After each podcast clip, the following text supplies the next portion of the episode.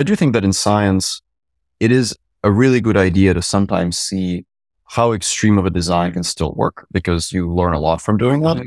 And this is, by the way, something I get a lot of comments on this. Like, you know, I'll, I'll be talking to people and they'll be like, well, we know how to do like robotic grasping and we know how to do inverse kinematics and we know how, how to do this and this. So why don't you like use those parts? And it's like, yeah, you could, but if you want to understand the utility, the value of some particular new design, it kind of makes sense to really zoom in on that and really isolate it and really just understand its value instead of trying to put in all these just to compensate for all the parts where we might have better existing kind of ideas. Hey there, I'm your host, Kanjun, and we are Generally Intelligent, an independent research lab developing AI agents that mirror the fundamentals of human like intelligence and that can learn to safely solve problems in the real world. On our podcast, we interview researchers about their behind the scenes ideas, opinions, and intuitions that are hard to share in papers and talks. We hope you learn as much as we have in our quest to understand and build the mind. In this episode, we're interviewing Sergey Levine, one of the pioneers of modern deep reinforcement learning. He's an assistant professor of EECS at UC Berkeley, and his research focuses on developing general purpose algorithms for autonomous agents to be able to learn to solve any task. We're really excited to have you, Sergey. Welcome to the podcast. Where we always start with how did you develop your initial research interests and how have they evolved over time? I know you took a class from Andrew Ng where you decided to switch mid grad school to machine learning. What were you doing before? And then what happened after? When I started graduate school, I wanted to work on computer graphics. I was always very interested in virtual worlds, CG, film, video games, that sort of thing. And it was just really fascinating to me how you could essentially create kind of a synthetic environment in a computer. So I really wanted to figure out how we could advance the technology for doing that. When I thought about which area of computer graphics to concentrate in, I decided on computer animation, specifically character animation, because by that point, this would have been 2009, we already had pretty good technology for simulating physics, for simulating how inanimate objects behave. And really the, the big challenge was getting plausible behavior out of virtual humans. And when I started working on this, I pretty quickly discovered that, you know, essentially the bottleneck with virtual humans is simulating their minds. All the way from very basic things like, you know, how do you decide how to move your legs if you want to climb some stairs to more complex mm-hmm. things like how should you conduct yourself if you're playing a soccer game with teammates and opponents.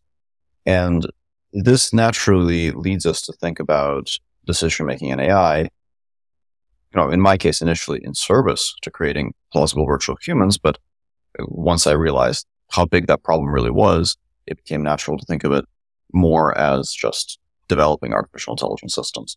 And certainly the initial wave of the deep learning revolution, which started around that same time, was, you know, a really big part of what got me to switch over from pure computer graphics research into things that involved combination of control and machine learning. Mm. Was that in 2011, 2012?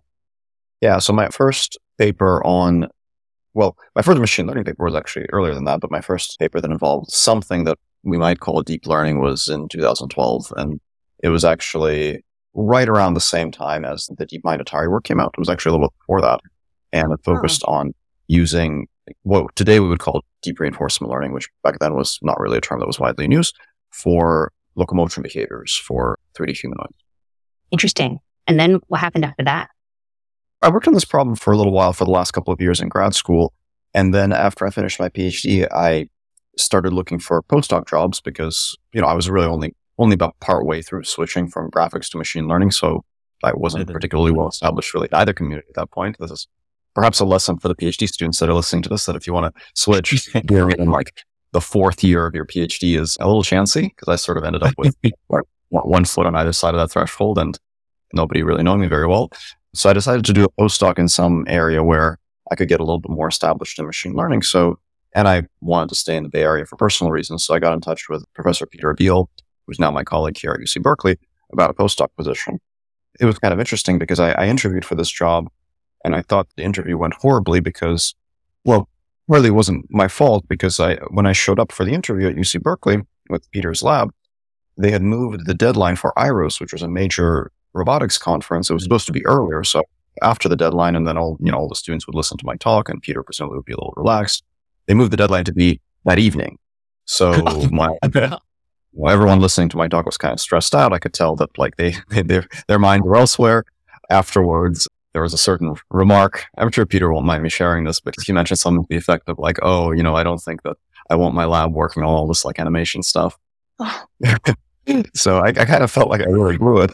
But uh, he gave me a call a few weeks later and offered me the job, which was fantastic. And I guess it was kind of generous on his part because at the time he was presumed taking a little bit of a chance, but it worked out really well. And I switched over to robotics. And that was actually a very positive change in that a lot of the things that I was trying to figure out in computer animation, they would be tested more rigorously and more thoroughly in the robotics domain because there you really have to deal with all the complexity of the real world.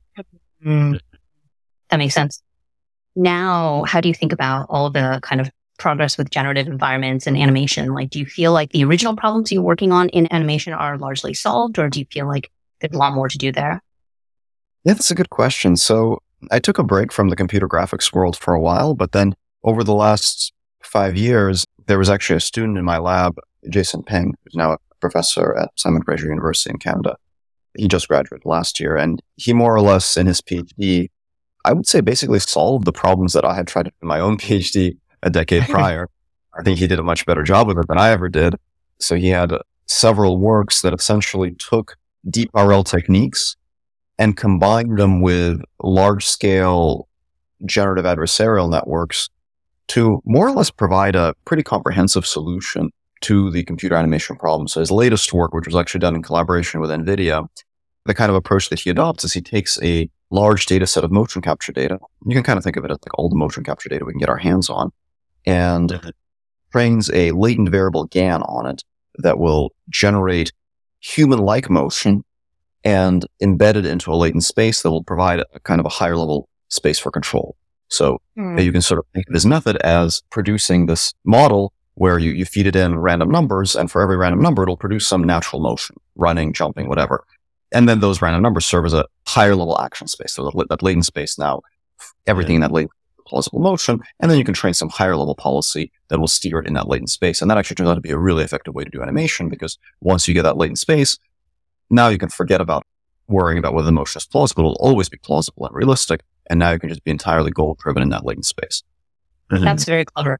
He has a demo in SIGGRAPH this past year where he has these virtual characters, you know, doing sword fighting and jumping around and so on. And it, this is what it, in my PhD, if, if someone showed it to me, I would have said this is like science fiction. It was kind of like the dream of the computer graphics community for a long time. And I think Jason really did a fantastic job of it. So if anyone listening to this is interested in computer animation, Jason Peng, that, that's his, his work is the work. I think he'll that's do, cool. he'll do really well going forward. Yeah. He's part time at NVIDIA too. So he's doing some mysterious things that he hasn't he's been very cagey with the details on it, but I think there might be something big coming out in the imminent future with that. That's mm-hmm. really interesting. So you feel like your PhD work is at least solved by Jason? Yeah, yeah I think he kind of, yeah, he kind of took care of that one. when you first got started in robotics, what did you feel like were the important problems? Robotics traditionally is thought of as very much like a geometry problem plus a physics problem. So if you open up like the Springer Handbook on, on robotics or a more kind of classical advanced robotics course textbook, a lot of what you will learn about has to do with understanding the geometries of objects and modeling the mechanics of articulated rigid body systems. Mm-hmm. And this approach took us very far from the earliest days of robotics in the 50s and 60s all the way to the kind of robots that are used in manufacturing all the time today. But in some ways, the history of robotic technology is one of building abstractions, taking those abstractions as far as we can take them, and then hitting some really, really difficult wall. And the really difficult wall that robotics generally hits with this kind of approach has to do with situations that are not as fully and cleanly structured as this mm-hmm. rigid body abstraction would have us believe. Not just because they have physical phenomena that are outside of this model, but also because they have challenges having to do with characterization and identifiability. So if you're, you know, let's say you have a robot in your home that's supposed to just like clean up your home and put away all the objects, even if those are rigid objects that in principle within that abstraction, you don't know exactly what shape they are, what their mass distribution is and all this stuff and, mm-hmm. you know, perception and things like that. So all of those things taken together more or less put us in, in this place where the clean abstraction kind of like really doesn't give us anything. The analogy here is in the earliest days of computer vision, the first thing that people basically thought of when they thought about how to do computer vision is that, well, computer vision is like the inverse graphics problem. So if you believe the world is made out of shapes, you know, they have geometry, let's figure out their vertices and their edges and so on. And people kind of tried to do this for a while and it was very reasonable and very sensible from an engineering perspective until uh, in 2012, Alex Krizhevsky had a solution to the ImageNet challenge that didn't use any of that stuff whatsoever and just used hmm. the giant neural net. So kind of suspect that like the robotics world is kind of just getting to that point, like right around in the, in the last half a decade or so. Mm, interesting. And so when you first joined Peter Abbeel's lab as a postdoc, you kind of saw the world of robotics where everything was these like rigid body abstractions. And what were you thinking? Like, were you like, okay, well, seems like, you know, nobody's really using deep learning. No one's really doing end to end learning. I'm going to do that. Or kind of how did you end up? Yeah. So actually, I started working with a student who mm, his most recent accomplishment was to actually take ideas that were basically rooted in this kind of geometric approach to robotics and extend them somewhat so that they could accommodate deformable objects, ropes and cloth, that sort of thing. So they had been doing laundry folding and knot tying. And I won't go too much into the technical details, but it was kind of in the same wheelhouse as these geometry based methods that had been pioneered for rigid objects and, and grasping in the decade prior. And with some clever extensions, they could do some knot tying and things like that. And I started working on how we could kind of more or less throw all that out and replace it with end to end learning from deep nets. Mm. And I intentionally want to make it like a little bit extreme. So instead of trying to like gently turn these geometry based methods into ones that use learning more and more, we actually decided that we would actually just completely do, you know, the maximally end to end thing. Mm-hmm.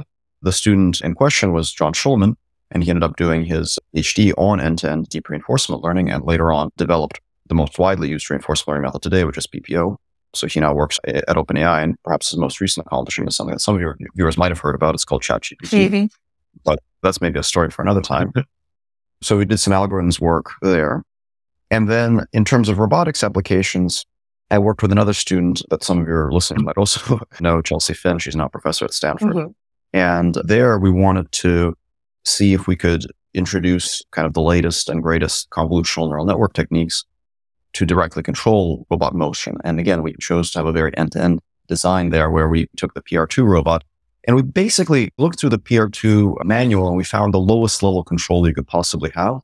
You can't command motor torques exactly, but you can command what's called motor effort, which apparently is roughly proportional to current on the electric motors. So I did a little bit of coding to set up a, a, controller that would directly command these efforts at some reasonable frequency. Chelsea coded up the ConvNet component. We wired it all together, managed to get a training end to end. And then we set up a set of experiments that were really intentionally meant to evaluate whether the end to end part really mattered. So this was not, you know, the, these days, this would be something that people would more or less take for granted. It's like, yeah, of course, end to end is better than plugging in a bunch of geometric stuff. Mm-hmm. But we really wanted to convince people that this was true. So we ran experiments where we separated out localization from control. We had like more traditional computer vision techniques, geometry based techniques, and we tried to basically see whether going directly from raw pixels all the way to these motor effort commands could do better. And we set up some experiments that would actually validate that. So we had these experiments where the robot would take a little colored shape and insert it into a shape sorting cube. So it's a children's toy. We're supposed to match the shape to the shape of the hole. And one of the things that we were able to actually demonstrate is that the end-to-end approach was in fact better because essentially it could trade off errors more smartly. So if you're inserting this shape into a hole, you don't really need to be very, very accurate and figure out where the hole is vertically because you'll just be pushing it down all the time. So that's more robust to an accuracy. But then in terms of errors in the other direction, there it's a little more sensitive. So we could show that we could actually do better with end to end training than if we had localized the hole separately and then commanded a separate controller. That work actually resulted in a paper that was basically the first deep reinforcement learning paper for image based real world robotic manipulation. Mm-hmm. It was also rejected numerous times by robotics reviewers because at the time this was a little bit of a taboo to do too many neural nets. but eventually it ended up working out. One thing I'm really curious about with this end to end experiment is did it just work? Like you set everything up, you code up the CNN. Was it really tricky to get working or did it work much better than you expected? It's always very difficult to disentangle these things in science because like obviously it didn't just work on the first try, but a big part of why it didn't work on the first try had to do with a bunch of coding things. For example, one of the things that this, this was sort of before there were really, really nice, clean tools for GPU based acceleration of mm-hmm. So back then, uh, Caffe was one of the things that everybody would use. And it was very difficult for us to get this running on board on the robot. So we actually had some fairly complicated jury system where the ConvNet would actually run on one machine. Then in the middle of the network, it would send the activations over to a different machine on board the robot for the, the real time controller. So it's still an end to end neural net, but like half the neural net was running on one computer, half of it was running on another computer. And then the gradients would have to get passed back. So it was like, it was a little complicated. And the bulk of the challenges we had had more to do with systems design and that sort of thing. But part of why it did basically work once we debugged things was that the algorithm itself was based on things that I had developed for previous projects just without the computer vision component. So mm. going from low dimensional inputs to actions was something that had already been developed uh, and basically worked. This was a, con- a con- continuation of my PhD work. Mm. So a lot of the challenges that we had had to do with getting the, the systems parts right. And they also had to do with getting the design of the ConvNet to be effective in relatively lower data regimes because these robot experiments, they would collect maybe four or five hours of data. So one of the things that Chelsea had to figure out is how to get a neural net architecture that could be relatively efficient. And she basically used a proxy task that we designed where instead of actually iterating on the full control task on the real robot, we would have a little pose detection task that we would use to just prototype the network and that she could iterate on just entirely offline. So she would test out the ConvNet on that, get it working properly. And then once we knew that it, it worked for this task, then we kind of knew that it was roughly good enough in terms of sample efficiency. And then we just retrained mm-hmm. it with the intent. Mm-hmm. That makes sense. So the moral of the story to folks who might be listening and working on these kinds of robotic learning systems, it, it does actually help to break it up into components, even if you're doing intending in, in the end, because you can kind of get the individual neural net components all working nicely and then just redo it with the end to end thing. And that does tend to take out a lot of the pain. Right. It sounds like you kind of got the components working first. It's interesting. You made this comment about just making the problem a lot more extreme when you were talking about the student using thin plate splines. And I'm curious, is this an approach you've used elsewhere? Kind of making the problem much more extreme and throwing out everything? I think it's a good approach. I mean, it depends a little bit on what you want to do because if you really want to build a system that works really well, then of course you want to sort of put everything in the kitchen sink in there and just like use the best tools for every piece of it. But I do think that in science, it is a really good idea to sometimes see how extreme of a design can still work because you learn a lot from doing that. And this is, by the way, something I get a lot of comments on this. Like, you know, I'll, I'll be talking to people and they'll be like, well, we know how to do like robotic grasping and we know how to do inverse kinematics and we know how to do this and this. So why don't you like use those parts? And it's like, yeah, you could, but if you want to understand the utility, the value of some particular new design, it kind of makes sense to really zoom in on that and really isolate it and really just understand its value instead of trying to put in all these crutches to compensate for all the parts where we might have better existing kind of ideas. You know, as an analogy, if you want to design better engines for electric cars, like maybe you do build just like not like a fancy hybrid car, but really just like an, an electric race car or something, just see like how fast can it go. And then whatever technology you develop there, like, yeah, you can then put it in, you know, combine it with all these pragmatic and very sober decisions and make it work afterwards. That's really interesting. So kind of do the hardest thing first, do the most extreme thing first. Yeah. So after you publish this extremely controversial paper that gets rejected everywhere, what happened then? What were you interested in next? There were a few things that we wanted to do there, but perhaps the most important one that we came to realize is, and this is going to lead to things that in some ways I'm still working on, is that, of course, we don't really want end to end robotic deep learning systems that just train with like four or five hours of data. The full power of learning is really only realized once you have very large amounts of data that can enable broad generalization. So this was a nice technology demo in that it showed that deep nets could work with robots for manipulation. And of course, you know, many people took that up and there's a lot more work on using deep nets for robot manipulation now, but it didn't realize the full promise of deep learning because the full promise of deep learning required large data sets. And that was really the next big frontier. So what I ended up working on after this was some work that was done at Google. So I started at Google in 2015. And there we wanted to basically scale up deep robotic learning. And what we did is we, again, we took a fairly extreme approach. We intentionally chose not to do all sorts of fancy transfer learning and so on. We went for like the pure brute force thing and we put 18 robots in a room and we turned them on for months and months and months and had them collect enormous amounts of data autonomously. Hmm. and that led to uh, sometimes referred to as the arm farm project. Um, It might have actually been Jeff Dean who coined that term. At one point, we wanted to call it the armpit, but I think people didn't really like. For this project, we wanted to pick a robotic task that was kind of basic in the sense that it was something that like everybody would want and it was fairly broad that like all robots should have that capability. And it was something that could be applied to large sets of objects or something that really needed generalization. So we went with robotic grasping, like basically bin picking, because that's not maybe that's not the most glamorous thing, but it is something that really needs to generalize because you can pick all sorts of different objects. It's something that every robot needs to have, and it's something that we could scale up. So we we went for that because that seemed like the right target for this kind of very extreme purist brute force approach. Mm-hmm. And basically what we did is we went down to Costco and Walmart and we bought tons of plastic junk and we would put it in front of these robots and just like day after day, we would load up the bins in front of them and they would just run basically as much as possible. One of the things that I spend a, a lot of time on is just like getting the uptime on the robots to be as high as it could be. So uh, Peter Pastor, uh, or roboticist at Google, and I, we basically did a lot of work to increase that uptime. And of course, with, with, a great team that was also supporting this effort. Peter Pastor was probably the main one who did a lot of that stuff. And after several months, it got to a point where actually relatively simple techniques could acquire very effective robotic grasping policies. An interesting anecdote here is we were doing this work. It took us a while to do it. So it came out in 2016, and just a few months actually after AlphaGo was announced. Alex Krizhevsky, who was working with us on the ConvNet design, when AlphaGo was announced, he actually told me something to the effect of like, oh, you know, for AlphaGo, they have like a billion something games, and you gave me only 100,000 grasping episodes. It seemed like this was going to work. So I, I, I remember I had some snarky retort where I said, well, yeah, they have like a billion games, but they still can't pick up the Go pieces. but uh, on a more serious note, like around this time, I was actually starting to get kind of disappointed because this thing didn't really work very well. And I, I think some of this robotics wisdom had rubbed off on me. So I was saying, well, like, okay, maybe we should like put in some more like, you know, domain knowledge about the shapes of objects and so on. I, I remember Alex also told me like, oh, no, no, no, just like be patient, just like add more data to it. Mm.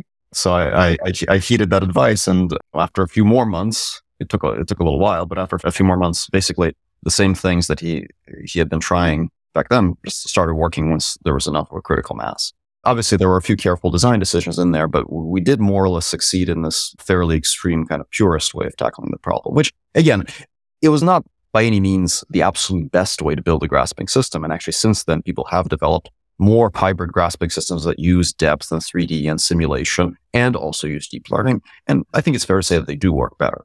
But it was a pretty interesting experience for us that just getting robots in a room for several months with some simple but careful design choices could result in a very effective grasping system.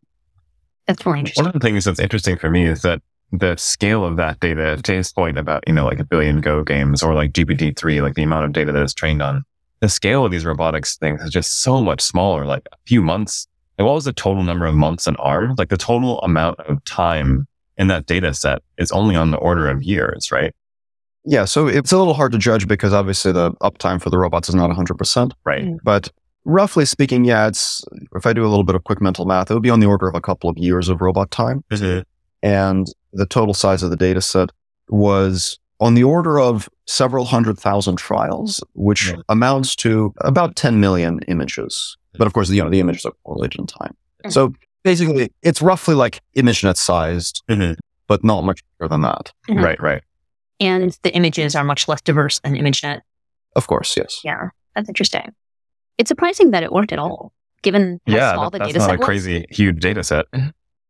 Well, although one thing I will say on this topic is that I think a lot of people are very concerned that large data sets in robotics might be impractical. And there's a lot of work, a lot of very good work, I should say, on all sorts of transfer learning ideas. Mm. But I do think that it's perhaps instructive to think about the problem as a prototype for a larger system. Because if someone actually builds, let's say, a home robot, and let's say that one in a hundred people in America buy this robot and put it in their homes. Mm-hmm. That's on the order of 3 million people, 3 million robots. And if those 3 million robots do things for even one month in those homes, that is a lot of data. Mm-hmm.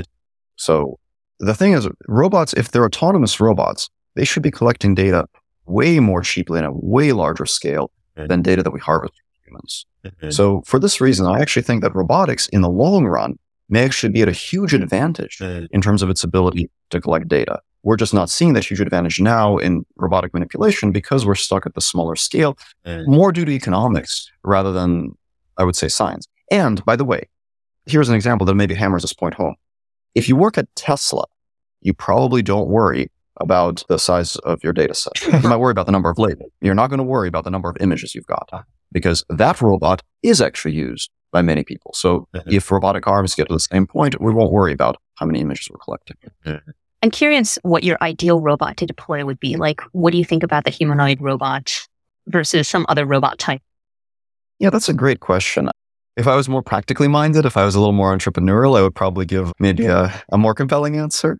but to be honest, I actually think that the most interesting kinds of robots to deploy, especially with reinforcement learning technology, might actually be robots that are very unlike humans.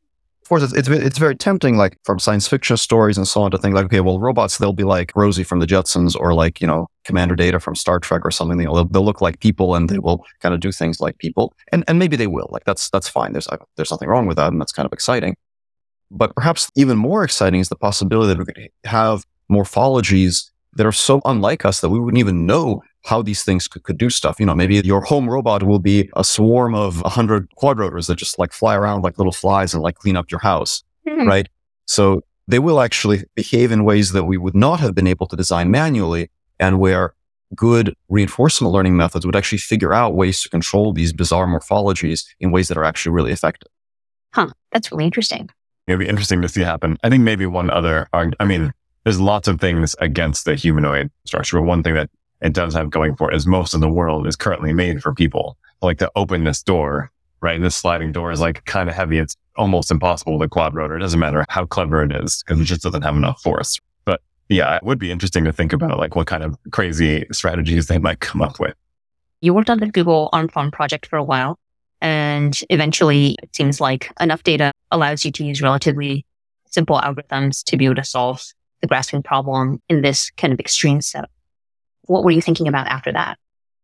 After that, the next frontier that we need to address is to have systems that can handle a wide range of tasks.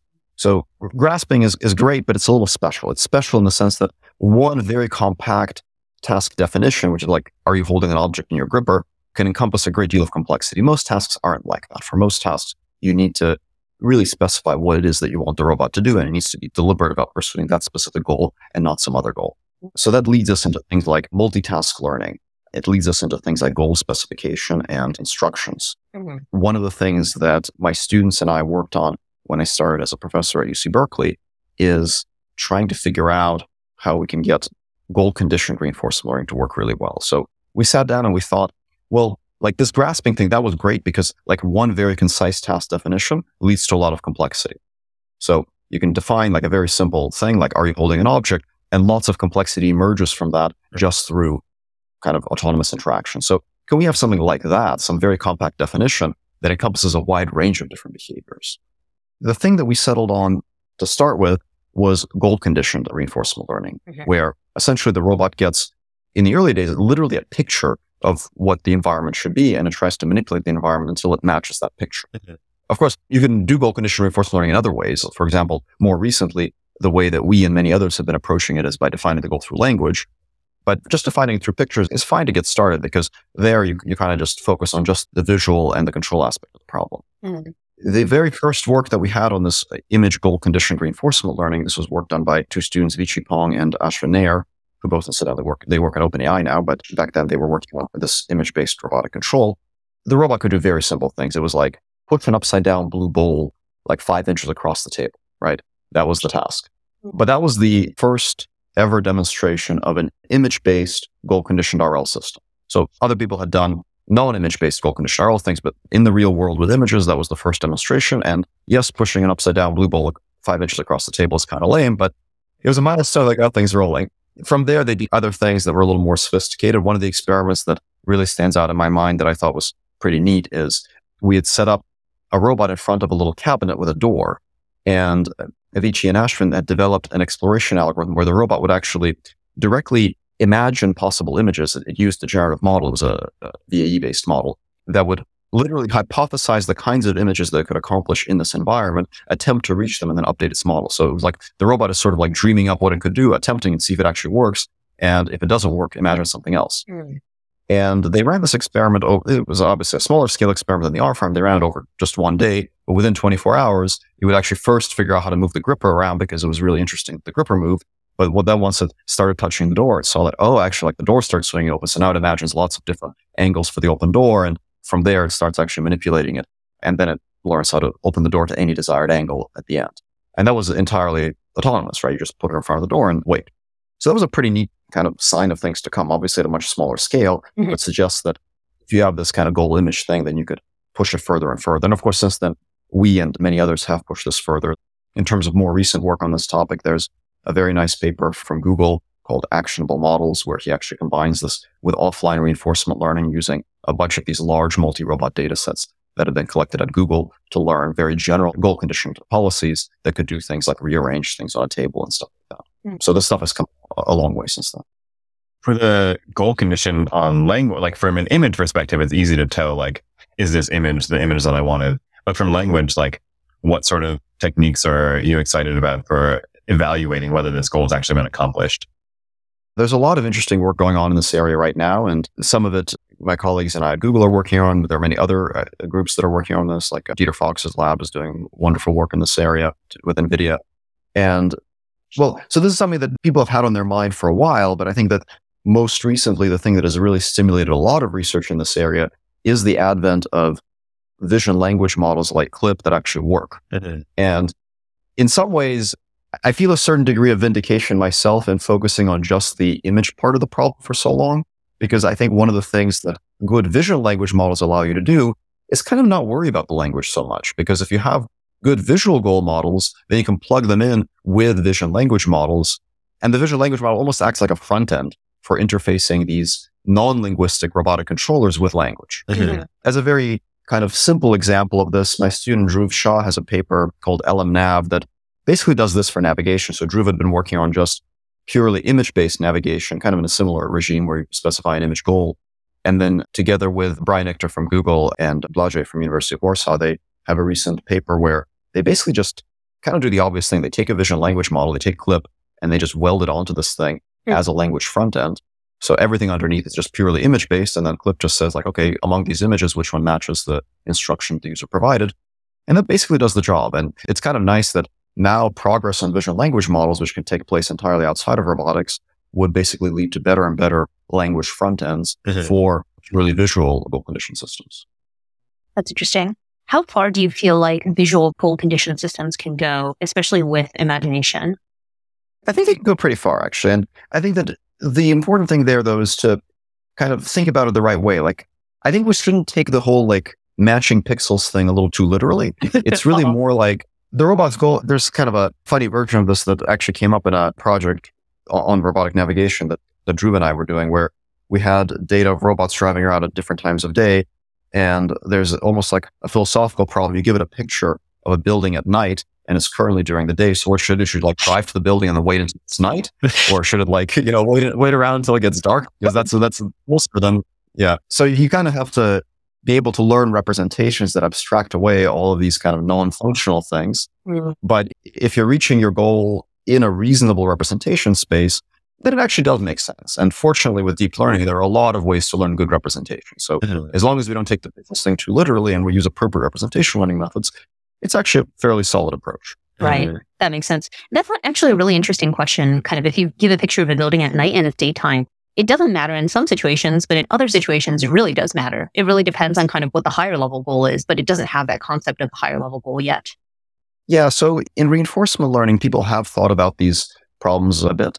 So from a very technical standpoint, goal condition policies do not represent all possible tasks that an agent can perform, but the set of state distributions does define the set of all possible tasks. Mhm. So if you can somehow lift it up from just conditioning on a single goal state to conditioning on a distribution over states, then that provably allows you to represent all tasks that could possibly be done.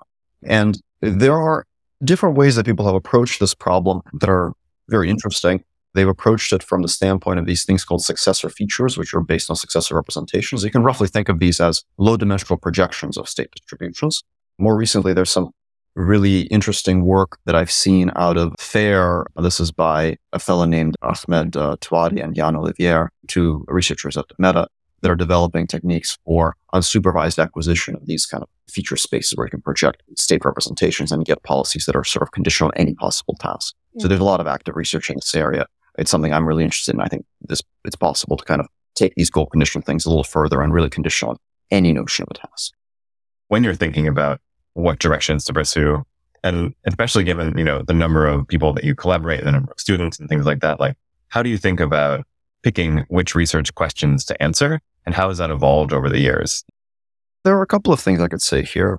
Obviously, the right way to pick research questions really depends a lot on one's research values and what they want out of their research. But for me, I think that something that serves as a really good compass is to think about some very distant end goal that I would really like to see, like generally capable robotic systems, generally capable AI systems, AI systems that could do anything that humans can do. And then when thinking about research questions, I ask myself, if a research project that I do is wildly successful, the most optimistic sort of upper confidence bound estimate of success, will it make substantive progress towards this very distant end goal? You really want to be optimistic when making that gauge because obviously the expected outcome of any research project is failure. Like, you know, research is failure. That's kind of the truth of it. But if the most optimistic outcome for your research project is not making progress on your long term goals, then something is wrong. So I always make sure to look at whether the most optimistic guess at the outcome makes substantial progress towards the most distant and most ambitious goal that I have in mind. Has your distant end goal changed over time? Not in a huge way, but I think it's easy to have a goal that doesn't change much over time if it's distant enough and big enough. if your end goal is something as broad as like, well, I just want generally capable AI systems that can do anything a person can do. It's like, well, yeah, I mean, that may be a very far away target to hit, but it's also such a big target to hit that it's probably going to be reasonably conservative. That's right. That makes sense. And that's yours is to make general purpose AI. Yes. What do you feel like are the most interesting questions to you right now? One thing I, maybe that I can mention here is that I think that especially over the last one or two years, there has been a lot of uh, advances in machine learning systems, both in robotics and in other areas like vision and language, that do a really good job of emulating people through imitational learning, through supervised learning. That's what language models do essentially, right? They're trained to imitate huge amounts of human produced data. Imitational learning in robotics have been tremendously successful. But I think that ultimately we really need machine learning systems that do a good job of going beyond the best that people can do. Mm-hmm. And that's really the promise of reinforcement learning. And, and if we were to chart the course of this kind of research, it was something like, well, about five years back, when there was a lot of excitement about reinforcement learning, things like AlphaGo, a really exciting prospect there was that emergent capabilities from these algorithms could lead to machines that are superhuman that are significantly more capable than people at certain tasks. But it turned out that it was very difficult to make that recipe by itself scale because a lot of the most capable RL systems relied in a really strong way on simulation. Mm-hmm. So in the last few years, a lot of the major advances have taken a step back from that and instead focused on ways to bring in even more data, which is great because that leads to really good generalization. But when using purely supervised methods with that, you get at best an emulation of human behavior, which in some cases, like with language models, is tremendously powerful because, well, if you have the equivalent or even a, or even a loose approximation of human behavior for like typing text, that's tremendously useful. But I do think that we need to figure out how to take these advances and combine them with reinforcement learning methods because that's the only way that we'll get to above human behavior to actually have emergent behavior that improves on the typical human. And I think that's actually that's actually where there's a major open question: how to combine not the simulation based, but the data driven approach with reinforcement learning in a very effective way. Hmm. That's interesting. Do you feel like you have any thoughts on how to do that combination? In my group at Berkeley, we're focusing a lot on what we call offline reinforcement learning algorithms. And the idea is that traditionally reinforcement learning is thought of as a very online and interactive learning regime, right? So if you open up the classic Sutton and Barto textbook, the most canonical diagram that everyone remembers is the cycle where, you know, the agent interacts with the environment and then produces an action, the environment produces some state and it all goes in a loop. It's a very online interactive picture of the world. But the most successful large scale machine learning systems, language models, giant convnets, CLIP, etc., they're all trained on data sets that have been collected and that are stored to disk and then reused repeatedly. Because if you're going to train on billions and billions of images or billions of documents of text, you don't want to recollect those interactively each time you retrain your system. So the idea in offline reinforcement learning is to take a large data set like that and extract a policy by analyzing the data set, not by interacting directly with a simulator or a physical process. You could have some fine tuning afterwards with a little bit of interaction, but the bulk of your understanding of the world should come from a static data set because that's much more scalable. That's the premise behind offline reinforcement learning. And we've actually come a long way in developing algorithms that are effective for this. So uh, when we started on this research in 2019, it was basically like nothing worked. And you would take algorithms that work great for online RL and in the offline regime, they just didn't do anything. Whereas now we actually have like pretty respectable algorithms for doing this, and we're starting to apply them, including to uh, RL training of language models. We had a paper called Implicit Language Q Learning on this earlier this year, as well as pre-training large models for robotic control. So that stuff is really just starting to work now. And I think that's one of the things that we'll see a lot of progress on very imminently. It's interesting. When you first started working on offline RL, what were the problems that you felt like needed to be solved in order to get offline RL to work at all? So the basic problem with offline RL, which people, well, I can step back a little bit. So in the past, people thought that offline RL really wasn't that different from kind of traditional value based methods like Q learning. And you just needed to kind of come up with appropriate objectives and representations.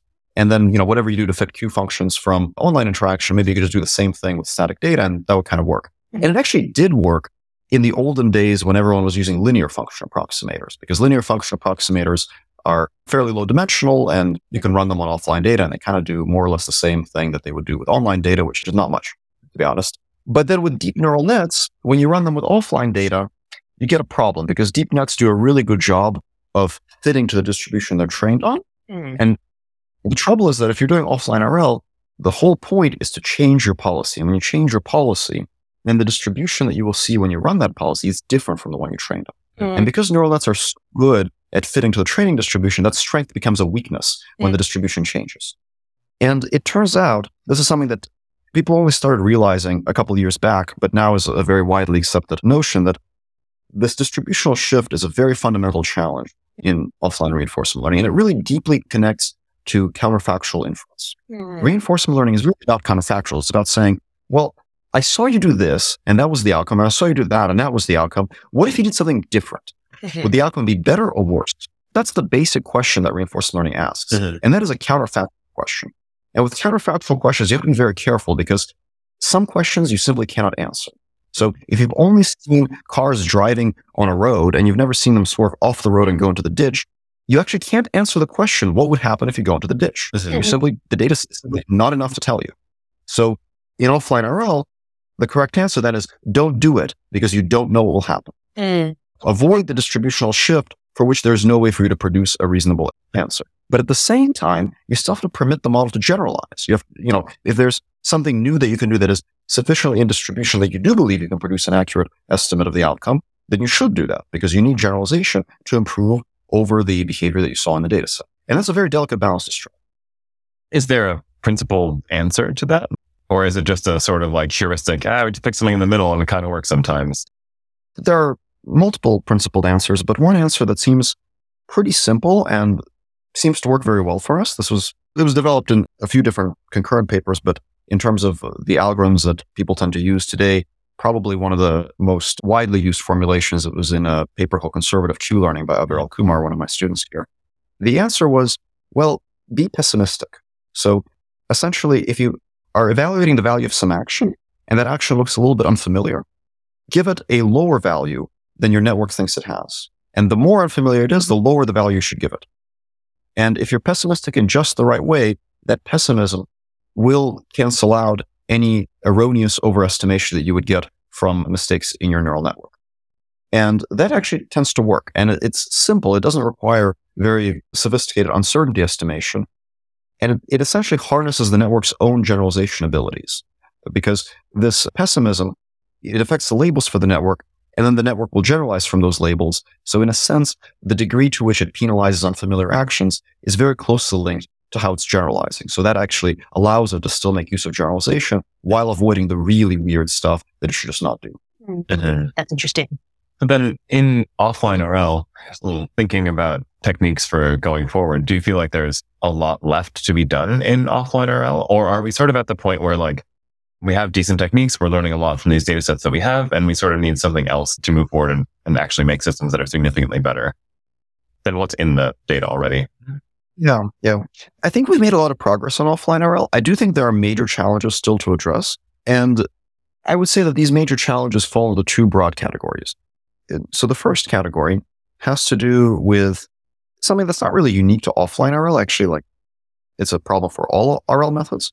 And that has to do with their stability and scalability. So RL methods, not just offline RL, all of them, are harder to use than supervised learning methods. And a big part of why they're harder to use is that, for example, with value based methods like Q learning, they are not actually equivalent to gradient descent.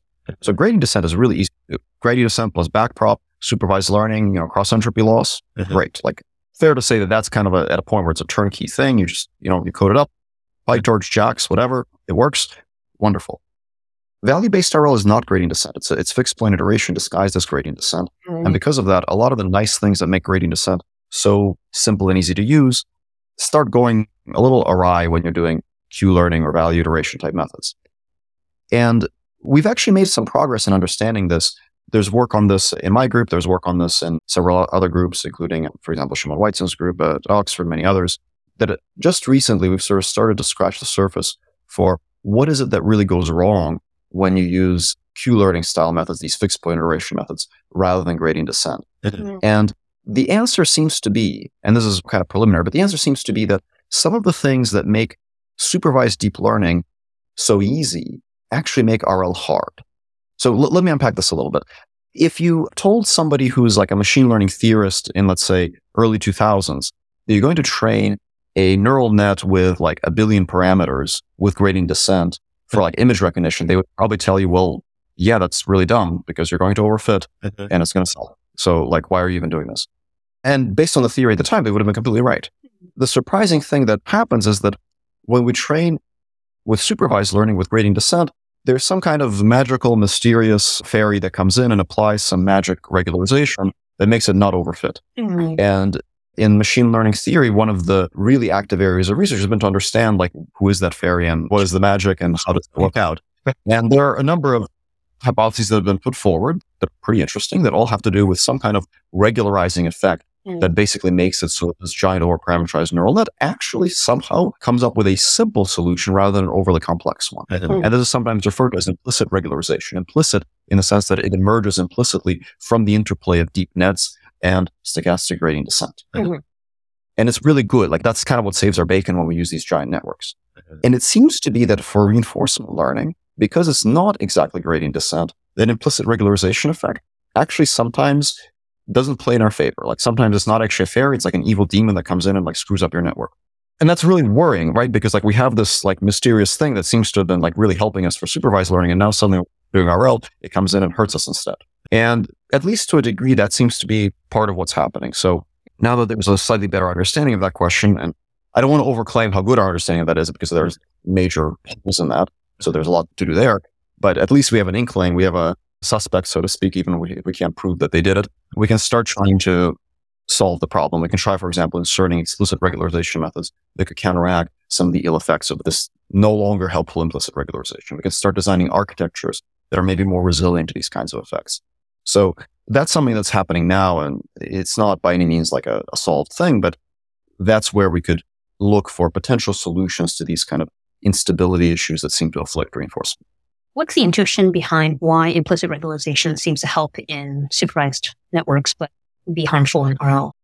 The intuition is roughly that given a wide range of possible solutions, a wide range of different assignments to the weights of a neural net, you would select the one that is simpler, that results in the simpler function. So there are many possible values of neural net weights that would all give you a low training loss, but many of them are bad because they overfit. And implicit regularization leads to selecting those assignments to the weights that result in simpler functions and yet still fit your training data and therefore generalize better. And so the intuition for RL is okay, for whatever reason, implicit regularization results in learning simpler functions, but actually those simpler functions are worse in an RL regime. Yeah. So in RL, it seems that you get one of two things. You either get that whole thing kind of fails entirely and you get really, really complicated functions. And roughly speaking, that's like overfitting to your target values. Basically, your target values are incorrect in the early stages. So you overfit to them and you get some crazy function. Essentially, you get like a little bit of noise in your value estimates and that noise exacerbated more and more and more until all you've got is noise. Or on the other hand, the other thing that seems to sometimes happen and experimentally, this actually seems fairly common is that this thing goes into overdrive and you actually discard too much of the detail and then you get an overly simple function. But somehow you, you it, it, seems hard to hit that sweet spot. The kind of sweet spot that you hit every time with supervised learning seems annoyingly hard with reinforcement learning. That's interesting. How much does data diversity help? Like if you were to add a lot more offline data of various types, does that seem to do anything to this problem or not really? We actually have a recent study on this. This was done by some of my students together, actually in collaboration with Google, on large scale offline RL, actually for Atari games. Mm. And there we study what happens when you have lots of data and also large networks. And it seems like the conclusion that we reached is actually that if you're careful in your choice of architecture, basically select architectures that are very easy to optimize, like ResNets, for example, and you use larger models than you think would be appropriate, larger than what you would need even for supervised learning, then things actually seem to work out a lot better. And in that paper, kind of our takeaway was that actually a lot of reasons why large scale RL efforts were so difficult before is that people were sort of applying their supervised learning intuition and selecting architectures according to that. When in fact, if you go like somewhat larger than that, maybe two times larger in terms of architecture size, that actually seems to mitigate some of the issues. It probably doesn't fully solve them, but it does make things a lot easier. And it's not clear why that's true, but one guess might be that when you're doing reinforcement learning, you don't just need to represent the final solution at the end. You don't just need to represent the, the optimal solution you also need to represent everything in between. You need to represent all those suboptimal behaviors mm. on the way there. And those suboptimal behaviors might be a lot more complicated. Like the, the final optimal behavior might be hard to find, but it might be actually a fairly simple parsimonious behavior. The suboptimal things where you're kind of okay here, kind of okay there, maybe kind of optimal over there, those might actually be more complicated and you might require more representational capacity to go on that journey and ultimately reach the optimal solution. That's really interesting that in RL, you need to do this kind of factual reasoning pretty explicitly. And so you need to represent these suboptimal behaviors. But in, let's say, a language model, you don't need to, they're often quite bad at a counterfactual reasoning. And we do see that they get better at that as they get larger. So there's something interesting here. Yeah, absolutely. And uh, actually, trying to improve language models through reinforcement learning particularly value based reinforcement learning is something that my students and I are doing quite a bit of work on these days. Right. So, obviously, many of your listeners are probably familiar with the success of RL with human preferences and recent language models work. But one of the things that's kind of a, well, one of the ways in which that falls short is that a lot of the ways that people do RL with language models now treats the language model's task as a one step problem. So, mm-hmm. it's just supposed to generate like one response, and that response should get the maximal reward. But if we're thinking about counterfactuals, that is typically situated in a multi-step process. So maybe I would like to help you debug some kind of a technical problem, like maybe you're having trouble reinstalling your graphics driver. Maybe I might ask you a question like, well, what kind of operating system do you have? Have you tried running this diagnostic? Now, in order to learn how to ask those questions appropriately, the system needs to understand that if it has some piece of information, then it can produce the right answer. And if it asks the question, that it can get that piece of information. It's a multi-step process. And if it has suboptimal data of humans that were doing this task maybe not so well, then it needs to do this counterfactual reasoning to figure out what is the most optimal questions to ask and so on. And that's stuff that you're not going to get with these kind of one-step human preferences formulations. And certainly it's not what you're going to get with regular supervised learning formulations, which will simply copy the behavior of the typical human. So I think there's actually a lot of potential to get much more powerful language models with appropriate value based reinforcement learning, the kind of reinforcement learning that we do in robotics and other RL applications. That's Digging into that a little bit, like how does that work tactically for you and for students at your lab, given that the larger you make these language models or the more capable they are, and you know, it's kind of hard to run even inference for these things on the kind of compute that's usually available at an academic institution. I mean, you guys have a decent amount of compute for universities, but still not quite the same as say Google or OpenAI. Yeah, it's certainly not easy, but I think it's entirely possible to take that problem and divide it into its constituent parts so that if we're developing an algorithm that is supposed to enable reinforcement learning with language models, well, that can be done with a smaller model, evaluating the algorithm appropriately to just make sure that it's like doing what it's supposed to be doing. And that's a separate piece of work from the question of how it can be scaled up to, to the largest size to really see how far it can be pushed. Mm-hmm. So subdividing the problem appropriately can make this quite feasible. And I don't think that's actually something that is uniquely demanded in academia. Like even if you work for a large company, even if you have all the TPUs and GPUs that you could wish for at your fingertips, which by the way, researchers at large companies don't always have, even then it's a good idea to chop up your problem into parts because you don't want to be waiting three weeks just to see that you implemented something incorrectly in your algorithm. Yeah. So in some ways, it's not actually that different, just that there's that last stage of really fully scaling it up. But, you know, hey, I mean, I think for graduate students that want to finish their PhD, in many cases, they're happy to leave that to somebody who is more engineering focused to get that last mile anyway. So as long as we have good ways to vet things, good benchmarks and good research practices, we can make a lot of progress on this stuff. Mm-hmm. Is there any worry that the emergent behaviors that you see at much larger scales would kind of cause you to make the wrong conclusion at a larger scale with some of these experiments? Yes, that's definitely a really important thing to keep in mind. So, so I think that it is important to have a loop, not just a, a one directional pipeline, but there's a middle ground to this. So we, we have to kind of hit that middle ground. We don't want to be entirely, we, we don't want to commit the same sin that all too often people committed in the olden days of reinforcement learning research, where we do things at too small of a scale to see the truth, so to speak. But at the same time, we want to do it at a small enough scale that we can make progress, get some kind of turnaround, maybe find the right collaborators in an industrial setting once we do get some, something working so that we can work together to scale it up and, and complete the, the life cycle that way. Yeah. Yeah. Actually, that brings me back to another question I was going to ask earlier when you were talking about the examination of performance on Atari games as you made the models just much larger. It does seem like in reinforcement learning, the models are much, much smaller than they are in many other parts of machine learning. Do you have any sense for exactly why that is? Is it just historical? Is it merely a performance thing? Like, it just seems like, you know, I see a lot of like three layer ConvNets or something, like not even a ResNet or like two layer MLP or something that's just much, much simpler and very small dimensions.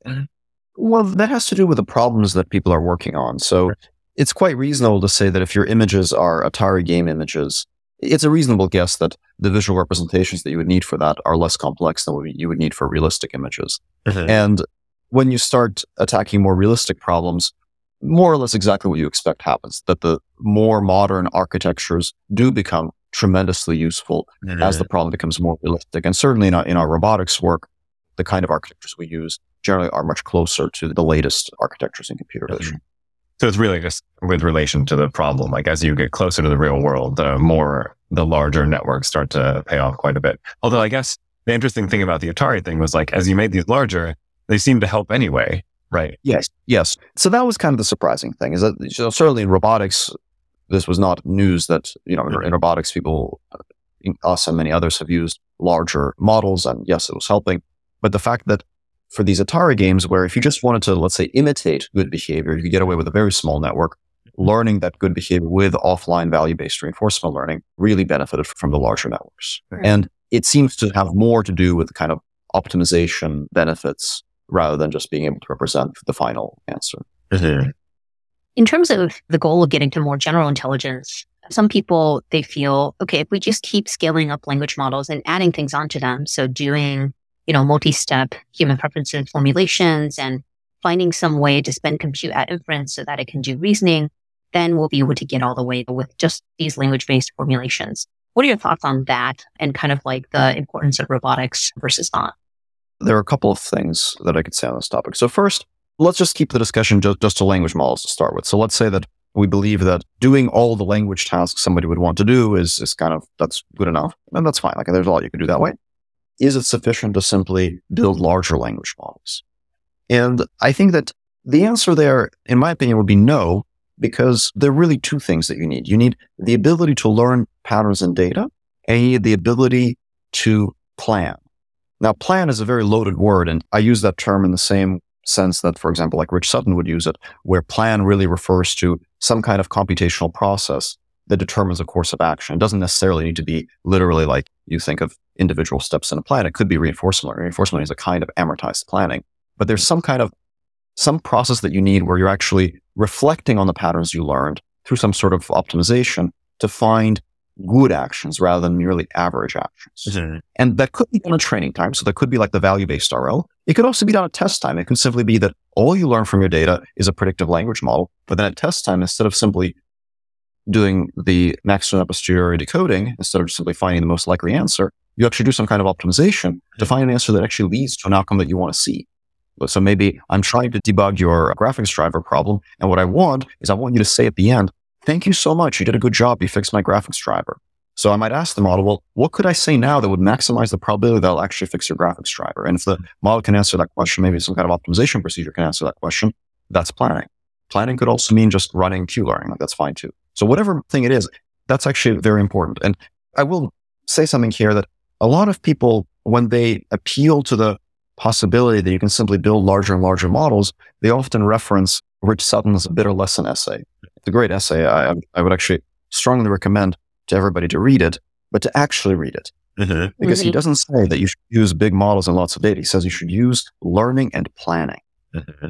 And that's very, very important because learning is what gets you the patterns and planning is what gets you to be better than the average thing in those patterns. Mm-hmm. Yeah. So that's what we need. Yeah, we need, the planning basically. Yeah, yeah. I've, I've been telling people to actually read the, the bitter lesson. This was for a also Josh's takeaway. Yeah. Yeah. But I guess to push back on that just slightly as a devil's advocate for a second, like it might be the case that I think, you know, some of these people saying the large language model maximalists are saying maybe we can get away with sort of simple types of planning in language. So for example, chain of thought ensembling or asking the language model, like, what would you do next? Or just sort of like kind of heuristic, simple, kind of bolted on planning in language afterwards. I think that's a perfectly reasonable hypothesis for what it's worth. I think that the part that I might actually take issue with is that that's actually an easier way to do it. I think it might actually be more complex. It's just ultimately what we want is something that it, so we want simplicity because simplicity makes it easy to make things work at a large scale. Like, you know, if, if your method is simple, there's essentially fewer ways that it could go wrong. Mhm. So I don't think the problem with clever prompting is that it's too simple or primitive. I think the problem might actually be that it might be too complex and that developing a good, effective reinforcement learning or planning method might actually be a simpler, more general solution. What do you think of other types of reinforcement learning setups? Like, I'm not sure if you saw the work by Anthropic, I think maybe earlier this week or very, very recently, basically instead of doing RL with human feedback, they proposed doing RL with AI feedback. It's like, oh, okay, we'll train this other preference model and then sort of use that to do the feedback loop as a way of sort of automating this and getting the human out of the loop as maybe an alternative to offline RL or, yeah. Yeah, I like that work very much. I think that the, the part the part I might slightly disagree with that, I don't think it's an alternative to offline RL. I think it's actually a very clever way to do offline RL. Mhm. I like that line of work very much because I think it gets at, at a similar goal of trying to essentially do planning, an optimization procedure at training time using what is in effect a model. The language model is being used as a model. And that's great because then you can get emergent behavior. And I think it's actually, in my mind, it's actually more interesting than leveraging human feedback because with human feedback, you're essentially relying on human teachers to like hammer this into you, which is pragmatic. Like if you want to build a company and you really want things to work today, like, yeah, it's great to leverage humans because you can hire lots of humans and get them to hammer your model until it does what you want. But the prospect of having an, an autonomous improvement procedure, you know, that's essentially the dream of reinforcement learning, like an, an autonomous improvement procedure where the more compute you throw at it, the better it gets. So yeah, I- read that paper. I think it's great. In terms of technical details, I think a multi-step decision-making process would be better than a single-step decision-making process.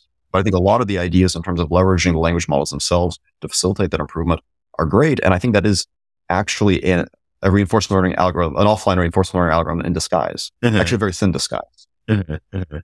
these language models, aside from what we talked about earlier with translating images into language, can we use the embeddings that are learned or anything like that for robotics type problems? Yeah. So I think that perhaps one of the most immediate things that we get out of that is a kind of human front end, in effect, where we can build robotic systems that understand visuomotor control, basically how to manipulate the world and how to change things in the environment. We can build those kinds of systems and then we can hook them up to an interface that humans can talk to by using the, these visual language models. So that, that's kind of the most obvious, most immediate application. I do think that a really interesting potential is for it to not simply be a front end, but to actually have the have it be a bidirectional thing where potentially these things can also take knowledge contained in language models and import it into robotic behavior.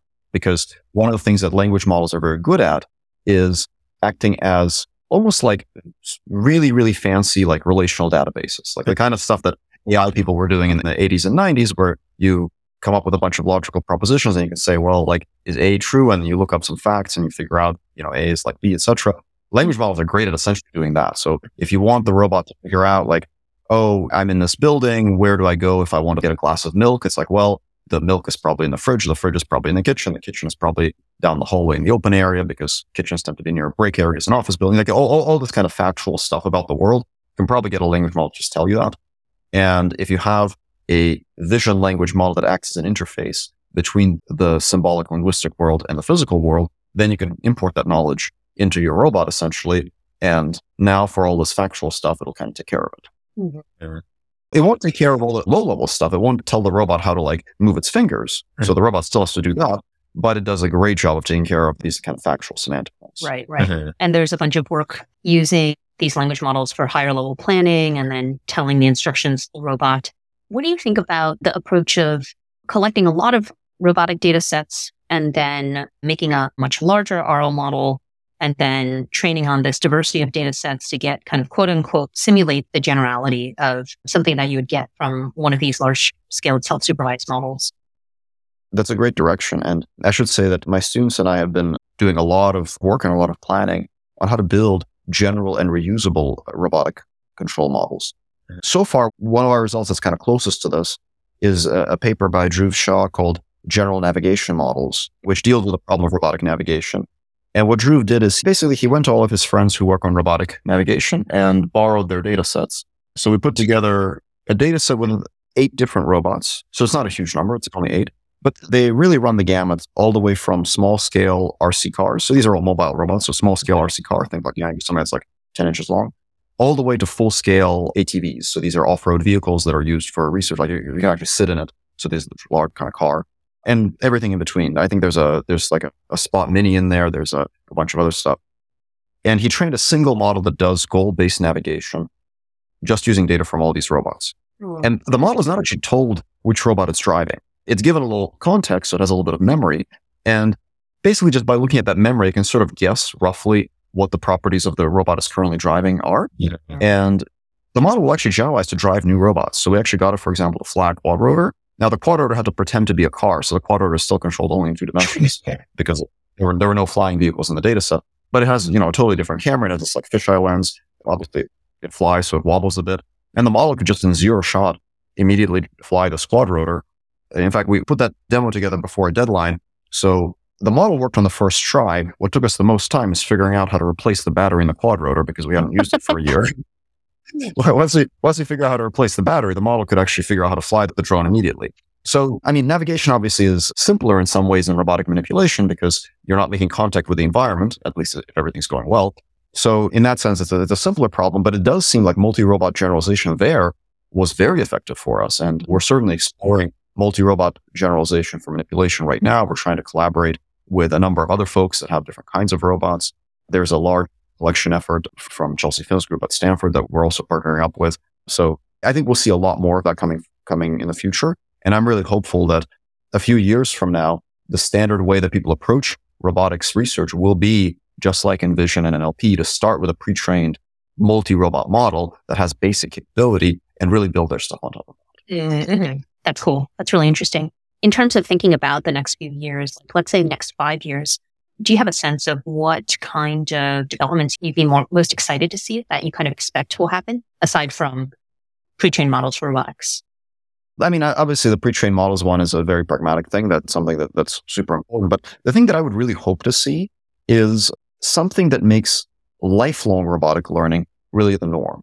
I think we've made a lot of progress on figuring out how to do large scale imitation learning. We developed good RL methods. We've built a lot of building blocks, mm-hmm. but to me, the real promise of robotic learning is that you can turn on a robot, leave it alone for a month, come back, and suddenly it's like figured out something amazing that you wouldn't have thought of yourself. Mm. And I think to get there, really need to get in the mindset of robotic learning being an autonomous, continual, and largely unattended process. Mm. If I can get to the point where I can walk into the lab, turn on my robot and come back in a few days and it's actually spent the intervening time productively, I would consider that to be a really major success. How much of that do you think is important to focus on the like actual lifetime of the individual robot, like treating it as an individual versus like, well, it's just like a data collector for the offline RL data set and it just sends it up there and like gets whatever coming back down afterwards. Oh, I, I think that's perfectly fine. Yeah. And I, and I think that in reality, for any practical deployment of, of these kinds of ideas at scale, it would actually be many robots all collecting data, sharing it and exchanging their brains over a network and all that. That's the more scalable way to think about it on the learning side. But I do think that also on the physical side, there are a lot of practical challenges and just like, you know, what kind of methods should we even have if we want the robot in your home to practice, you know, cleaning your dishes for three days? Mhm. Like if you just run a reinforcement learning algorithm for a robot in your home, probably the first thing it'll do is wave its arm around, break your window, then break all of your dishes, then break itself, and then spend the remaining time it has just sitting there a broken corner. So there's a lot of practicalities. Yes. That's right. And it won't go out and buy more dishes, which is what you'd want it to do. No, no, I don't think you'd want that to go outside and buy more dishes. That would go outside, fall down the steps, hurt someone, get in the middle of the road, and cause an accident. Like, in all seriousness, that's where I think a lot of these challenges are wrapped up because in some ways, all of these difficulties that happen in the real world, they're also opportunities. Like, okay, like, okay, maybe the breaking of the dish of the dishes is extreme, but if it like drops something on the ground, well, great. Like figure out how to pick it up off the ground. If it spills something, great. Good time to figure out how to get out the sponge and clean up your spill. Like robots should be able to treat all these unexpected events that happen as new learning opportunities Yeah. rather than things that just cause them to fail. And I think that there's a lot of interesting research wrapped up in that. It's just hard to attack that research because it always kind of falls in between different disciplines. Like it doesn't slot neatly into just developing a better RL method or just developing a better controller or something. Hmm, that's really interesting. Huh. That, it- yeah, it's kind of like somewhere between continual learning and robotics and some other stuff. and it's all about the messy deployment parts, like the part about the quadcopter taking longer to replace the battery than to train probably wasn't even in the paper. It's just a thing that's elided. It wasn't even in the appendix. No, it wasn't in the appendix. it might be in the undergraduate student's grad school application essay. Right. right. Looking to the past, whose work do you feel like has impacted you the most? It's an interesting question. There's a kind of like very standard answers I could give, but I actually think that one body of work that I want to highlight that maybe not many people are familiar with that was actually quite influential on me is work by Emanuel Todorov. So most people know about Professor Todorov from his work in developing the MuJoCo simulator. But before he did that, he actually did a lot of research at the intersections between control theory, reinforcement learning, and neuroscience. Hmm. And in many ways, uh, the work that he did was uh, quite ahead of its time in terms of combining reinforcement learning ideas with probabilistic inference concepts and controls. Mm-hmm. And besides, you know, the, at some low, low, low technical level, a lot of the ideas that I capitalized on in developing new RL algorithms were based on some of these controls inference concepts that his work, as well as the work of other people in, in that area, kind of pioneered. But also, I think the general approach and philosophy of combining very technical ideas in probabilistic inference, RL, and neuroscience and controls all together like that was something that I, I would say really shaped my approach to research. Because essentially, I think one of the things that he and others in that kind of neck of the woods did really well is really tear down the boundaries between these things. As an example of something like this, there's this idea that's sometimes referred to as Kalman duality, which is basically the concept that a forward backward message passing algorithm, like what you would use in a hidden Markov model, is more or less the same thing as a control algorithm. So Hmm. in, inferring the most likely state to get, you know, given a, a sequence of observations, kind of looks an awful lot like inferring the optimal action given some reward function. And, and that could be made into a mathematically precise state. Mhm. So it's not merely interdisciplinary, it's really tearing down the boundaries between these areas and showing the underlying commonality that emerges when you basically reason about sequential processes. And I, I think that was actually very influential on me in terms of how I thought about the technical concepts in these areas. That's really interesting. It reminds me of a lot of folks are really interested in, or maybe not a lot, but a few people are very interested in formulating RL, the RL formulation as kind of a sequence model formulation. And so it, it feels like there's maybe a similar thing going on here. I'm curious what you think about this formulation. Yeah, I, think I think to a degree that's true. So certainly the idea that inference and sequence models looks a lot like control is a very old idea. And the reason the Kalman duality is called the Kalman duality is because it actually did show up in Kalman's original papers. That's not what most people took away from. Most people took away that it's a good way to do state estimation. And, you know, that was in the age of the space race and people used it for state estimation for like the Apollo program. But buried in there is the relationship between control and inference and sequence models that the same way that you would figure out what state that you're in given a sequence of observations could be used to figure out what action to take to achieve mm-hmm. some outcome. And yeah, it's probably fair to say that the relationship between sequence models and control is an extremely old one, and there's still more to be gained from that connection. Do you feel like you've read any papers or work recently that you were really surprised by? There are a few things. I mean, this is maybe a little bit tangential to what we discussed so far, but I have been a bit surprised by some of the investigations into how language models act as uh, few shot learners. So I worked a lot on meta learning, kind of, I would say at this point, it's really the previous generation of meta learning algorithms, so kind of the few shot stuff that was in the, you know, 2018, 2019. But with language models, there's a very interesting question as to the degree to which they actually act as meta learners or not. And there's been somewhat contradictory evidence, like one way or the other. And some of that was kind of surprising to me. Like, for example, you can take a few shot prompt and attach incorrect labels to it. And then the model will look at it and start producing correct labels, which maybe kind of suggests that perhaps it's not paying attention to the labels, but more to the format of the problem. But of course, all these studies are empirical, and it's always a question as to whether the next generation of models still exhibits the same behavior or not. So you're going to have to take it with a grain of salt. But I have found some of the conclusions there to be kind of surprising that maybe these things aren't really meta learners, rather they're just formats, getting like format specification out of prompts. Yeah, they're like really, really, really good matchers. Like, yeah, yeah, interesting. Also, as they get bigger, some people say they take less data to fine tune. And so maybe they're mm-hmm. doing some kind of few shot learning during training as well. There's an interesting tension there because you would really like, I think in the end, for the ideal meta learning method, to have something that can get a little bit of data for a new problem, use that to solve that problem, but also use it to improve the model. And that's something that's always been a little tough with meta learning algorithms because typically the process of adapting to a new problem is very, very separate from the process of training the model itself. And certainly that's true in the classic way of using language models with prompts as well. But it's very appealing to have a model that can fine tune on small amounts of data because then the process of adapting to a task is the same as the process of improving the model, and the model actually gets better with every task. Mm-hmm.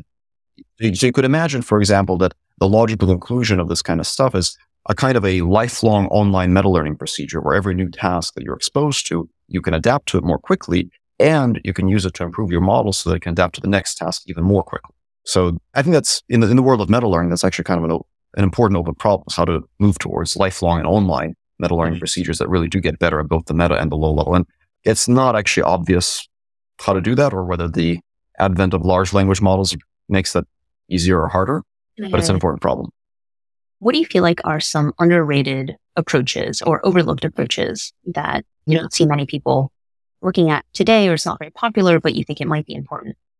One thing that comes to mind, I don't know how much this counts as overlooked or underrated, but I do think that it might be that to some degree, model based RL is a little bit underutilized to some degree because, well, it sort of makes sense. If we've seen big advances in generative models, then more explicit model based RL techniques perhaps can do better than they do now. And it may also be that there's room for very effective methods to be developed that hybridize model based and model free RL in interesting ways that could do a lot better than either one individually, perhaps by leveraging the latest ideas from building very effective generative models. Hmm. Just as one point about what these things could look like, model based reinforcement learning at its core uses some mechanism that predicts the future. But typically we think of predicting the future kind of the way we think about like movies and videos, like you predict the world like one frame at a time.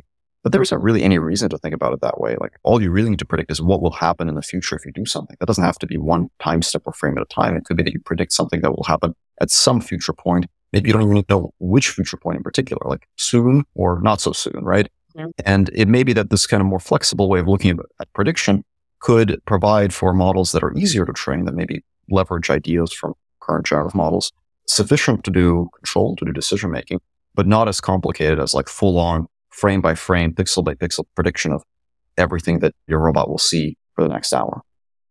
Yeah. Why do you think that we haven't seen more advances there on the model based reinforcement? I mean, given the success of these large generative models, I mean, people have been making large generative models really good for more than a few years now, but we haven't really seen, I feel like, them apply in, in the RL setting directly. Well, there is a big challenge there. The challenge is that actually prediction is often much harder than generation. One way you can think about it is if your task is to generate, let's say, a picture of an open door, right? That you can, can draw any door you want. It can be any color as long as it's open. But if your goal is to predict this particular door in my office, Yeah. what it would look like if I were to open it, now you really have to get all the other details right. And you really have to get them right if you want to use that for control because you want to get the system to figure out what thing in the scene needs to actually change. So if you messed up a bunch of other parts, or it's like it's not open in the same way that this particular door opens, that's actually much less useful to you. So prediction can be a lot harder than generation because with just straight up generation, you kind of have a lot of freedom to fudge a lot of the details. When you get the freedom to fudge the details, you can basically do the easiest thing you know how to do for all the stuff except for the main subject of the picture. Mhm. Yeah. It's like once you have to do prediction, you need consistency. You need it over long time horizons. There are like all of these other things to work on. Why do you think we still see a lot of model based RL that does these kind of frame by frame rollouts versus predicting a point in the future or something like that? Or also versus predicting some aspects of the future, as you were mentioning before, right? Like maybe this thing will happen, or maybe this attribute will change, or maybe I expect this particular piece of the future. Well, I do think that the decomposition into a predictive model and a planning method is very clean. So it's very tempting to say, well, like we know how to run RL against a simulator. So as long as we get a model that basically acts as a slot in replacement for a simulator, then we know exactly how to use it. So it's a very clean and tempting decomposition. And part of why I think we should think about breaking that decomposition is because this notion of a very clean decomposition, it makes me harken back to the end to end stuff. Like, you know, in robotics, we used to have another very clean decomposition, which is the decomposition between estimation and control. It used to be that perception and control were kept very separate because it's such a clean decomposition. And maybe here too, prediction and planning are kept very separate because it's such a clean decomposition. But just because it's clean doesn't mean it's right. That's a notion that we ought to challenge. Mm-hmm. I see. And it kind of just feels like it hasn't been challenged so extremely so far. Yeah. One question just going back to the importance of making robots that don't smash all your dishes and smash all the windows and everything like that, which does seem like a very useful thing to, for people to be working on. It does seem a little bit underserved by existing incentive. Like, do you have any ideas how to fix that? Is it like a new conference? Is it a new way of judging papers? Is it just people being open to the importance of this problem? Like, how do we actually make progress on that besides industry? Like, industry can certainly make progress, but in academia, And it's something that I think about a lot. I think one great way to approach that problem is to actually like set your goal to build a robot that has some kind of existence, that has some kind of life of its own. I spend part of my time hanging out with uh, robotics at Google, the Google Brain Robotics Research Lab. And there, I think we've actually done a pretty good job of this where if you walk into our office, we'll uh, get a Googler to escort you, obviously, like, you know, don't break into our office. But if you walk into our office legally, you will see robots just driving around and you will walk, like you walk into the micro kitchen there where people will go in and get their snacks and you might be standing in line behind a robot that's getting a snack. And people have gotten into this habit of like, well, the robotics experiment is continual, it's ongoing, and it will live in the world that you live in, and you better deal with it. And you deal with that as a researcher, and that actually like gets you into this mindset where things do need to be more robust and they need to be more configured in such a way that they support this continual process and they don't break the dishes. On a technical side, there's still a lot to do there, but just getting to that mode of thinking about the research process, I think helps a ton. And we're starting to move in that direction here at UC Berkeley too. We've got our little mobile robot roving around the building on a regular basis. We've got our robotic arm in the corner constantly trying to pick up objects. And I think once you start doing research that way, now it becomes much more natural to be thinking about these kinds of challenges. It's another example of breaking down a barrier. In this case, it's between the experimental environment and your real life environment. Do you feel like there was a work of yours that was most overlooked? I think every researcher thinks that a work of theirs has been most overlooked. But one thing maybe I could talk about a little bit is some work that two of my postdocs, in Nick Rhinehart and Glenn Berseth, did recently with me and a number of other collaborators, studying intrinsic motivation from a very different perspective. So intrinsic motivation in reinforcement learning is often thought of as the problem of seeking out novelty in the absence of supervision. So people formulate it in different ways, like, you know, find something that's surprising, find something that your model doesn't fit, etc. And Nick and Glenn took a very different approach to it that was inspired by, it was actually inspired by some neuroscience and cognitive science work from a gentleman named Carl Friston from the UK. There's this idea that perhaps intrinsic motivation can actually be driven by the opposite objective, the objective of minimizing surprise. Mm-hmm. And the intuition for why this might be true is that if you imagine kind of a very ecological view of intelligence, let's say you're, you're a creature in the jungle and you're hanging out there and you want to survive, well, maybe you actually don't want to find surprising things. Like, you know, a, a tiger eating you would be very surprising and you would rather that not happen. So you'd rather like kind of find your niche, hang out there and be safe and comfortable. And that actually requires minimizing surprise. But minimizing surprise might require taking some kind of coordinated action. So you might think, well, it might rain tomorrow and then I'll get wet. And that kind of kicks me out of my comfortable niche. So maybe I'll actually go on a little adventure and find some materials to build shelter, which, you know, that might be a very uncomfortable thing to do. It might be very surprising. But once I've built that shelter, now I'll put myself in a more stable niche where I'm less likely to get surprised by something. So perhaps paradoxically, minimizing surprise might actually lead to some behavior that looks like curiosity or novelty seeking in service to getting yourself to be more comfortable later.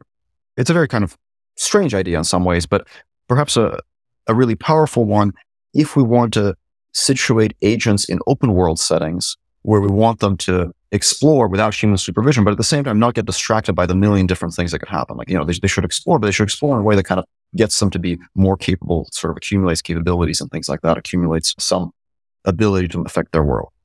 So we had a, several papers that studied this one called SMiRL surprise minimization, reinforcement learning, another one called IC2, which is information capture for intrinsic control. And both these papers looked at how minimizing novelty, either minimizing the entropy of your own beliefs, meaning manipulate the world so that you're more certain about how the world works, or simply minimizing the entropy of your state. So manipulate the world so that you occupy a narrow range of states can actually lead to emergent behavior.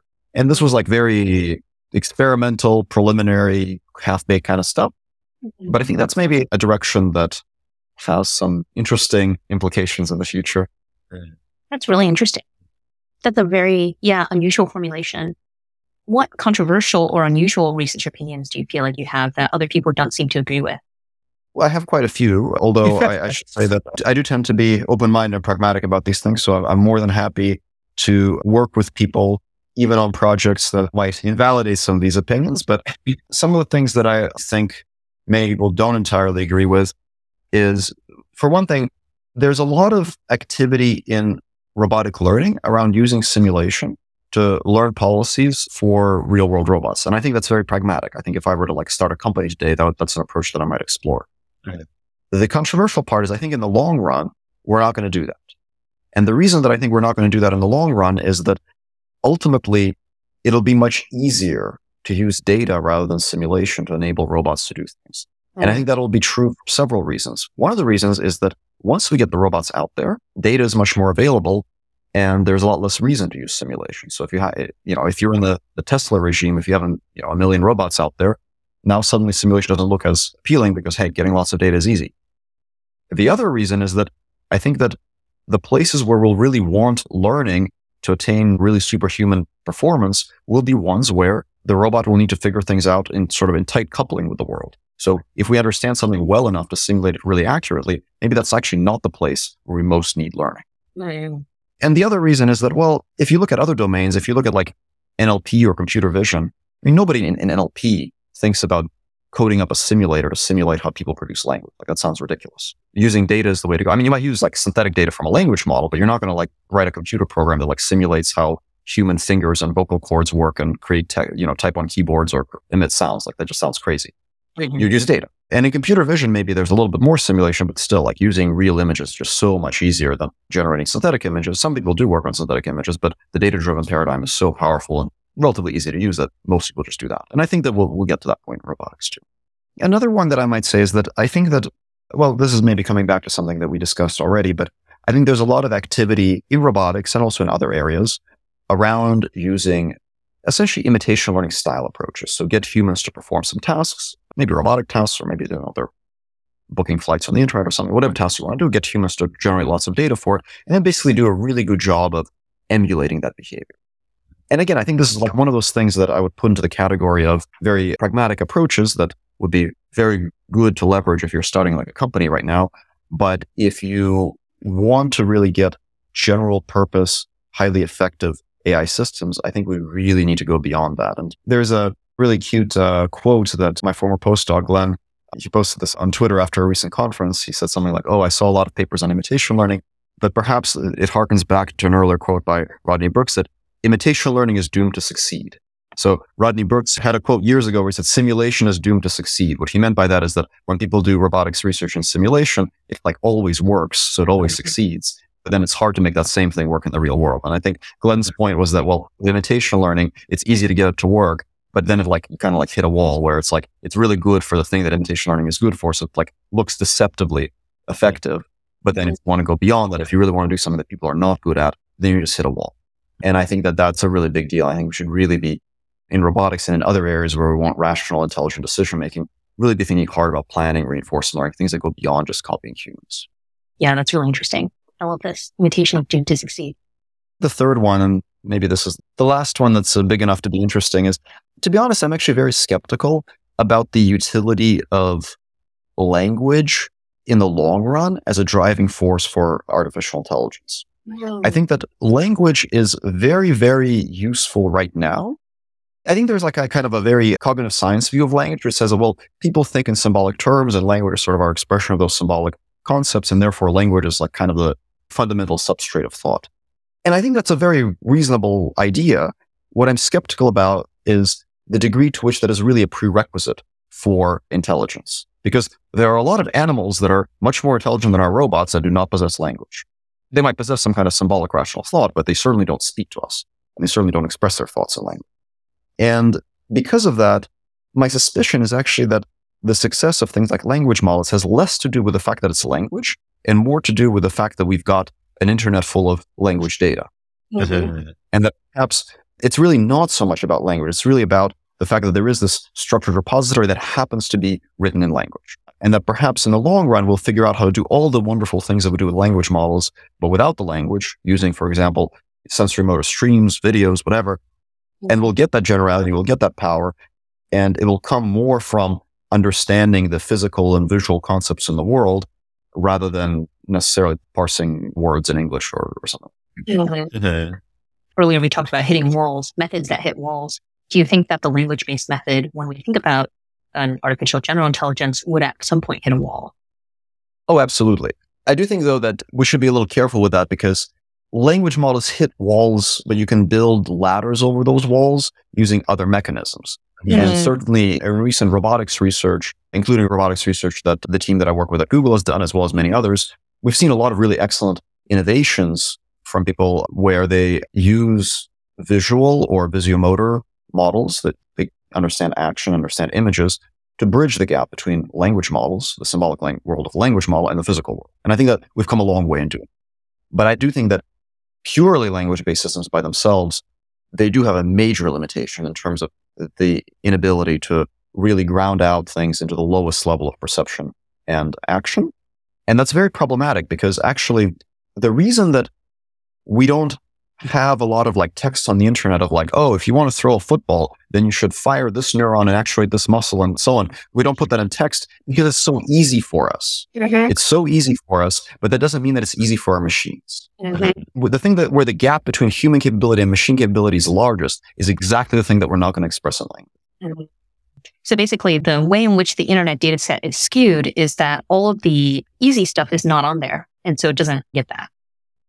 Yep. That's interesting. What do you think about the idea that we might get an AGI that is able to solve all digital tasks on your computer, like do everything digitally that a human can do, but will still be many, many, many years Still away break in all your robotics? Well, maybe there's something comforting about that because then it can't like go out into the world and start doing things that are too nefarious. But I think that kind of stuff is possible. In research, I do tend to be a little bit of an optimist, and I do think that we can figure out many of the nitty gritty physical robotic things. I'm not sure how long that will take exactly, but I'm also kind of hopeful that if we figure them out, we'll actually get a better solution for some of the symbolic things. Like, you know, if your mm-hmm. model understands how the physical world works, it can probably do a better job in the d- digital world because the digital world influences the physical world. And a lot of the most important things there really do have a physical kind of connection. I do think that in So science, maybe it's actually it going to go the other way. a really good figuring out the idea to physical stuff sometimes will lead see to better how extreme of a design manipulate can language. still work because you learn Yeah, a lot totally from doing agree. that. And Thank you this so is, by much. the way, This is super something fun. I get a lot of And comments on we this. really like, enjoyed the you know, I'll- I'll be talking Yeah, to people. and thanks a they're like, well, yeah, Thank we you very know much. how to do like robotic grasping, and we know how to do inverse kinematics, and we know how, how to do this and this. So why don't you like use those parts? And it's like, yeah, you could, but if you want to understand the utility, the value of some particular new design, it kind of makes sense to really zoom in on that and really isolate it and really just understand its value instead of trying to put in all these crutches to compensate for all the parts where we might have that are existing kind of ideas.